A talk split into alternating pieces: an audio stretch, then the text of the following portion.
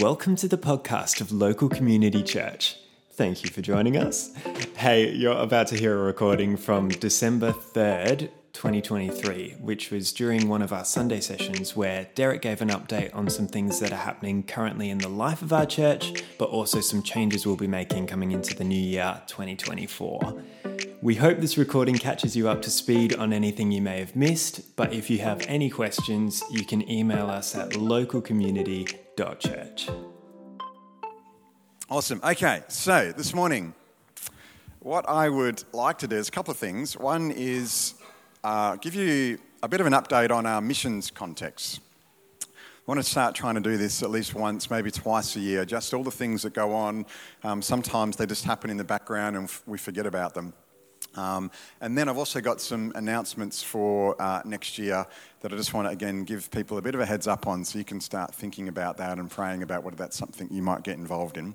Um, just settle in, relax. This will take about 20 minutes. So I've told Kylie I'll be 20 minutes max. So um, we'll see how we go. Yeah, that's right. We're all right, on the money. When it comes to uh, the context of missions, when we planted the church, um, you might remember if you were here, we actually used to call the church Be the Church, um, which was a funny name, but it was this reminder that church is a lot more than what we do on a Sunday like this. It's actually, you know, this is definitely a time where we can come together and we can worship and we can fix our eyes on the Lord. We can have this amazing worship time like we did. Um, but a lot of that, yes, is about our own journey, but it's also about equipping us for the call that we all have on our life. Honestly, believe um, in the simplest way, when you, when you find Jesus, there's two things your life is about. One is getting to know him better, and the other one is telling other people about him. Now, in the detail, of course, that's a lot more complex, but to me, that's the crux of it. And so you'll see, still to this day, we have a sign right at the top of our building that says Church Starts Now. And it's this reminder that, hey, everything we've done here, it's not the end. It's like, let's take that out into the world. We're ambassadors for Christ. And so the context of mission in our church has always been really important. And we believe that God has placed you um, here in this town, um, in this generation, for some purpose. And it probably has to do with the people that are uniquely in your life, that you work with, in your family or school or whatever it might be. And, uh, and we're just, you know, through our actions and our words, we believe that they're the people that you're meant to reach out to. And so, as we sort of built structure around that over the years, um, we felt that the Lord gave us a bit of an insight into this scripture, which, Joel, if you want to put that one up, the Acts chapter 1 8, which I'll just read. And it says, You receive power when the Holy Spirit comes on you. That's a whole other topic which we won't go into today, but it's important to realize that God is in you, and this equipping and this mission is about God in you, and just listening to that voice that guides you. And part of that is for you to be witnesses. And what Jesus was saying was Jerusalem, Judea and Samaria, and to the ends of the earth. Now, if you think about it, the people he was talking to, Jerusalem was their hometown. Like for us, that's Perth. Judea and Samaria was the area nearby, and we felt the Lord, um, right at the start, call us to the Kimberley as a neighbouring area and reaching out um, to the indigenous communities there. And in the ends of the earth, up until now, we've always felt um, that was India. And so for many years, we sent teams and we've supported uh, people in India. And, and so, what I want to do is just work through each of those three areas Perth, the Kimberley, and India, give you a little bit of insight into some of the things that we've been doing, some of the things that we're hoping to do, and some of the things that we're looking at pausing for a little while and explain why that's the case. So, if we go to the next slide, Joel, um, this is just a couple of pictures I grabbed. This is some of the stuff we've been doing in Perth. We do the life space projects. Um, there was the work that we did a few weeks back with um, YWAM and walked around the streets and handed out gifts. And, um, and that's just a few of the things that take place as we think about reaching out to our own community. Now, what I've done, if you just pop to the next slide, Joel, um, is let you know what our budget was and what we spent for each of these areas. I don't have notes, so I'm going to have to look at this. So, the first thing I want to talk about is this context that we think is um, Perth Outreach, which we call the local giving grants. And if I say that, who thinks they know what that means when I say local giving grants? Yeah, not, not enough people. Okay, so we, we have tried to talk about this a lot. We put it in the newsletter and we put it in things. But the idea of the local giving grant is every life space, it's almost like reverse tithing. As a church, we give you $1,000 to spend on anything you want through that year that has an outreach context. So if you feel that um, you know, maybe there's someone that you work with or at the school that needs something. Um, we don't hand out the cash, but the idea of going, hey, we could buy you a Woolworths voucher or a fuel voucher or just something that practically loves those people. You literally, there is a form, and all you have to do is fill it in. It gets sent to your life space leader, and they'll work out with you if they're comfortable you spend that money. And you can spend up to $1,000. Now, I know some people feel weird about that because you're like, oh, I should use my money. And that's true as well. But as a church, this is part of how we want to give our money away. And you can see that last year we budgeted $12,000, but we only spent 6000 so to me, that, that's $6,000 that we could have otherwise put into the lives of people that were in need. And I want to make sure that we keep talking about this. And um, I, I, would prefer that we have more requests than money we've got um, to say, you know, because it means we've got an eye on needs of people around us. And, and as a church, you know, one of the things that's happened, I didn't touch on this, but we've always believed that we want to give away half of what we receive as a church. So a lot of people in our church tithe and give, and it's part of being a family, but we want to make sure we give that back into our community. Um, and if we're not giving away all the local giving grants, it means not all the money's getting given away. Now, because we're good stewards of that, we actually put that money into a term deposit and make sure that we're um, keeping that for things that might be in our future. But right now, that's, that term deposit is about $450,000 as a church. So keep in mind, we've been going for 13 years, and whenever we've not spent that money, we've just put that away.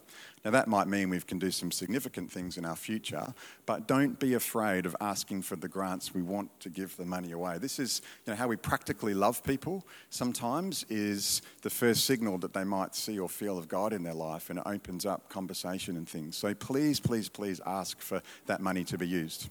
So now, who knows what a local giving grant is? Right, okay.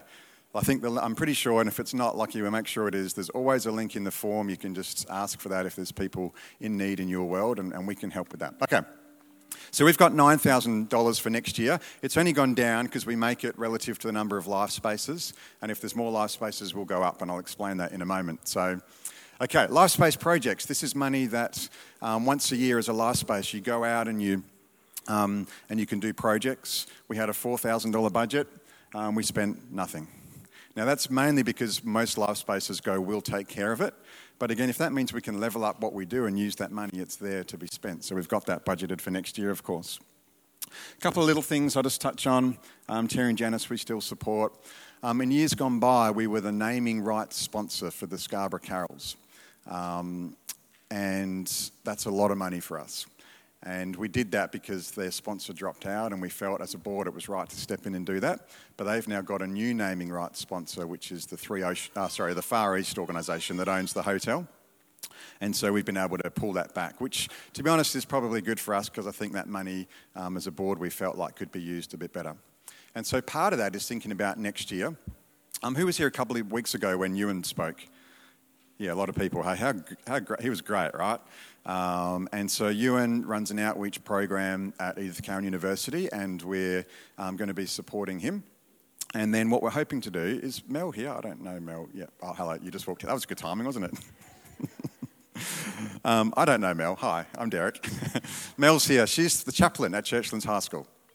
And um, if I was being really nasty, I'd say, hey, come up and give a testimony about, but I won't do that to you. Um, but what we're hoping is uh, next year as a church, we can get involved and help some of the initiatives that Mel's got running in the school. We've been here, I think, three years now. We've signed up for our fourth year. So the chance for us to get involved and help the Christian influence in the school that we meet in, I think, is going to be awesome. So we're looking forward to whatever that means and money and people and resources. We're here to help. And, um, and so, how much have we? Yeah, nothing yet. So we have to talk and then we'll work out how much it is. But you've just heard me say there's at least $12,000 we're not putting in the carol, so who knows? We'll figure it out. Awesome. Okay, that's, that's what we're doing in Perth. In the Kimberley, um, many of you will know Heather. Heather's been our church probably for 10 years now, and she's from the US but felt called into Indigenous communities.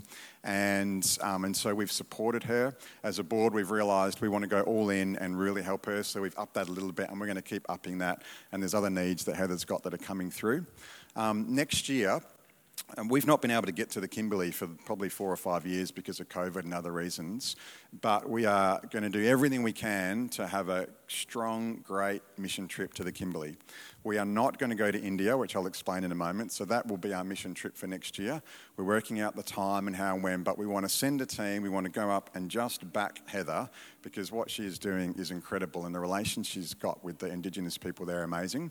And it's part of our I guess our um, strategy is to is to back people there to the day in day out, reaching out to the local people. And so Heather is our uh, person that we want to go all in on and support. Um, and if you go to the next slide, um, you can see, yeah. So we've doubled what we are supporting her, but we're going to keep upping that. Actually, we don't think that's enough relative to what Heather does.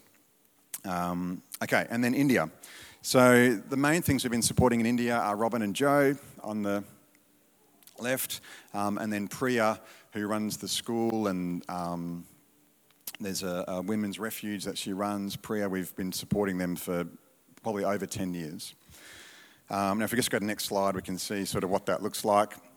So, Robin and Joe, Benji and Niraja, and YWAM, they're the people that um, are part of the YWAM base that we've supported since they launched. And they do lots of things with an orphanage and some churches and schools, and we, we support that. Uh, and then Beauty for Ashes is the most recent project that we've supported with, with Priya. Now, with India, um, normally we would do a mission trip every January and go and visit these people and do projects and raise money. And again, we've not been able to go for the last couple of years because of COVID. But as a board, um, we've just been praying a lot about this uh, because India is getting harder and harder to get to. And some of the people that we know that have gone recently is, is really hard. And so, what that means, I'm not sure if anyone was on one of our last trips or two, but I got held up at immigration on my last two trips on the way out, questioned by guards, the plane being held up, which I'm fine with, but I don't particularly want to put people in our church through that experience, and certainly if that went to another level. So, that's one part. The second part is, though, but by us going, and showing up, what we do is we put these organisations on the radar of the authorities. So, right now, there is a strong push in India to change the constitution to make conversion away from Hinduism to any other religion illegal. And it's already started happening in other states. And so, people in these ministry groups that we support have had intimidating tactics and being threatened and things like that. And so, if we show up because we want to have a mission experience, we're actually putting them in danger by doing that. So, we've decided for the indefinite period, like we don't know when or how this looks, that we're not going to go to India on a mission trip. Now, we've committed for this financial year, and I suspect for the next financial year, to continue to support those groups so that we're not um, backing away from the funding that we've provided. Um, but all I want to say is that we are going to be praying over that 18 month period is the Lord leading us to a different ends of the earth location. We're just wondering whether it's time to move to somewhere that's a bit more accessible. I'm not saying it is Bali, but something like that that's a bit more accessible for people, a bit more affordable, and still has. And oh, yeah, sorry about that. Addis is like, yes, Lord. That's a good choice. You like that one? Yeah. Or, or uh, Fiji, or I don't know. Um, but, you know, we have no relationship there, but we know when India came about, these things just started getting motion. So we don't know where that is. If you feel like the Lord's leading you into something, let us know. Um, we're not going to rush that. And look, we may end up still back in India depending on what happens. But our sense from the people we know is it's going to get harder and harder to um, get involved there. And so we've just got to navigate that over the coming years. So that's our Perth, Kimberley, uh, India. So, in summary, next slide. What you can see for 2023, we spent roughly you know, just a bit over $30,000. Um, we're continuing to increase that in terms of our budget in 2024. Um, but you'll see that we are looking to reshape where that money goes. We're very heavy in the money that went to India. Um, and I think we've still got a little bit of work to get that balance right. Um, and of course, when we meet with Mel, the Perth one's going to go up even more. So that I'm not sure what that number will look like. But, um, uh, and what happens is um, because we're trying to give away half of what we get, roughly the church has in the vicinity of $180,000 a year that's given in tithing. Um, obviously, the difference there is what ends up in this term deposit, give or take a little bit. So, um, all of this, by the way, no one ever asks, but we're very transparent. If you would like to see the financials of the church, um, just let us know. We're happy to share this information with you. But we realised we don't do this very often. Um, and so, again, the board just asked once, maybe twice a year, could we just give these kind of updates so you see where the money goes and things like that. So, um, I won't take questions because Kylie's got to preach, but if you've got anything, come and grab me afterwards and I can try and explain. Okay, moving on. Second thing I wanted to talk to you about is some updates for next year. Um, and it's pretty exciting, I think. So, the first one is uh, Dan and Millie, How long have you guys been kids pastors for? Is it four years? End of this year will be four years. Um, these guys never wanted to be kids pastors, and yet they've done four years. And um, they love kids' church. No, they are people that have just had a yes, God attitude and yes to serving in our church. So when there's been any need, they're yes people in the sense of we're all in, is our family, we'll do what it takes. And so um, running kids' church was, was part of that, which is amazing.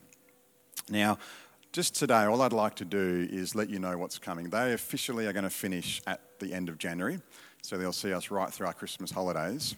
And we'll do a proper thank you, I suspect, in our first service in February. And we're going to commission our new leaders. But today, I wanted to let you know that plan so you know what's coming also so you know who the new people are and if you feel like you might want to support them or get behind that you can do that but also because it's super exciting. Um, and so as of february you put the next slide up. Nathan and steph rayner are going to be our new kids pastors. Now pictures wise I, if you don't like the pictures and for the next slide i put up that's up to you in facebook. I just grabbed what i could find so um, we'll give you a chance for new pictures. Um, but we're so excited. Um, and, and what we're going to move towards is um, the context of family pastors. So, obviously, kids' pastors is the relationship with the kids, and that's really important. But we just want to extend that a bit and think about the context of family. And so Nathan and Steph are starting to talk about well, how do we equip our young parents and what do we need to do to make sure we support them through those early years. And, and so that role is going to increase. And so as of whatever the first Sunday in February is, we'll commission these guys into that role. And we're super excited because we've been asking them for 10 years, and it took 10 years before they got here. Poor Dan and Millie had to fill the gap for four years. I mean, I don't know. no, but they've just reached a, a, time in their life where that makes sense for the age of their kids and things. So we're super excited for, for next year. Now, before we move on, the, the, next announcement I want to make is in regards to life space, and this is the, the last thing. And sorry for, I just thought end of the year, let's give people a clue of where we, we're going into the new year. Lifespace is, for us, a really important part of how we meet as a church. And just touching on this for a couple of minutes, when we planted the church, it was just an idea. We realized we'd come from a bigger church um, that met every Sunday. And there are great things about that. We get to worship together, we got lots of resources we can use and things. But a lot of people didn't meet in small groups. In fact, the stat at the time, I don't know what it is now, but only 20% of people in a church met in a small group. And we feel that meant people were missing something. You'd often have those Sunday conversations. Hey, how you going? Yeah, I'm good. That's great. How's your week? Good. Like there wasn't a depth of relationship that could be there that only comes out of those more intimate gatherings. Um, we also knew a whole bunch of people that had gone into small groups like house churches and that's great because you get to build these intimate relationships. Um, but you don't really have the resources to have a big impact. And you actually miss this experience of us all coming together. And so we just had this idea of, well, what people carve out time on Sundays. What if we just met one Sunday as a service and one Sunday in homes? And we used to say in the early days, there's no sacred cows. If this doesn't work, that's fine. We'll, we'll find a different way. Well, now we're 13 years on, it's probably a sacred cow. It's kind of, it's not, but you know, it works, right? Because we get to look after one another and it's just, um, we, get, we feel like we get the best of all, all that context. And so it's a really important part of how, how we meet. Um, we actually think it's, it follows the, the patterns of the early church without being a New Testament church in the sense that we have to do what things were done like in biblical times it follows a pattern, which is we're gathering together, we're looking after and caring for one another, we're being equipped, and we're on mission. Um, and literally, in that early church, they used to meet in the bigger place, the temples, and they used to meet in homes. And we feel like we've, we've found a way to, to, to make that suitable for our context. So, if you're not in a life space and you're in our church, we always like to say, hey, even if you can't make it all the time, just being connected is so important because that's the group of people that are going to look after you. That's the group of people that you're going to do life with. But also, it's not just about what you get, it's what you give. That's the group of people that you're going to be able to minister to and you're going to be able to look after and you're going to be able to foster and use the gifts that the Lord's given you. And so that's a really, um, if you're here for the new t- first time, this is a good day to come in I'm explaining our whole church to you. Um, and anyway, so we, we think that's a really important part of how we meet.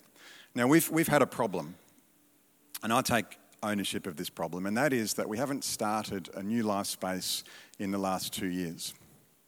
Now, what that means is pretty much every life space we've got has got too big.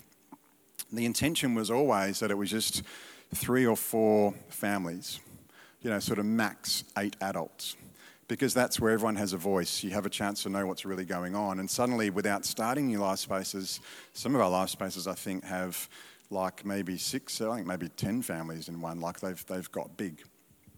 And then the problem when they get big is that we just kind of can only just cope with this, that group of people. And then suddenly, rather than being inclusive and saying, hey, we want to have lots of people join us and we are thinking about people that aren't in our group, and on a Sunday we're looking for new people, we don't have capacity for that and we stop. And the thing that's grieved me about that, and keep in mind I'm taking ownership for this, is that when we read that same passage in Acts, Peter preaches, and at the end of that preach, 3,000 people gave their life to the Lord. And then it goes on and it talks about how they met in homes, and it says numbers were added daily. And I'm like, we're not set up to have numbers added daily right now. We've got our structure wrong. We've got to get back into a growth mindset. We've got to let go of this small thing that we've created for the sake of other lives to be touched. If we're going to start spending more money on our missions, we've got to have an expectation that more people are going to come to the Lord. And if that's going to happen, they've got to come and find a place, and that place has to be life space. And if we're thinking too much about this group that we've got rather than looking up about the new people that are around, we don't grow, and we haven't grown. And yet we can sense that the Lord is starting to shift the season. In the last month, two C3 churches have closed one in Crawley, one in Quinns, and I think there's some people here today. And there's reasons for that, and maybe it was right, I don't know.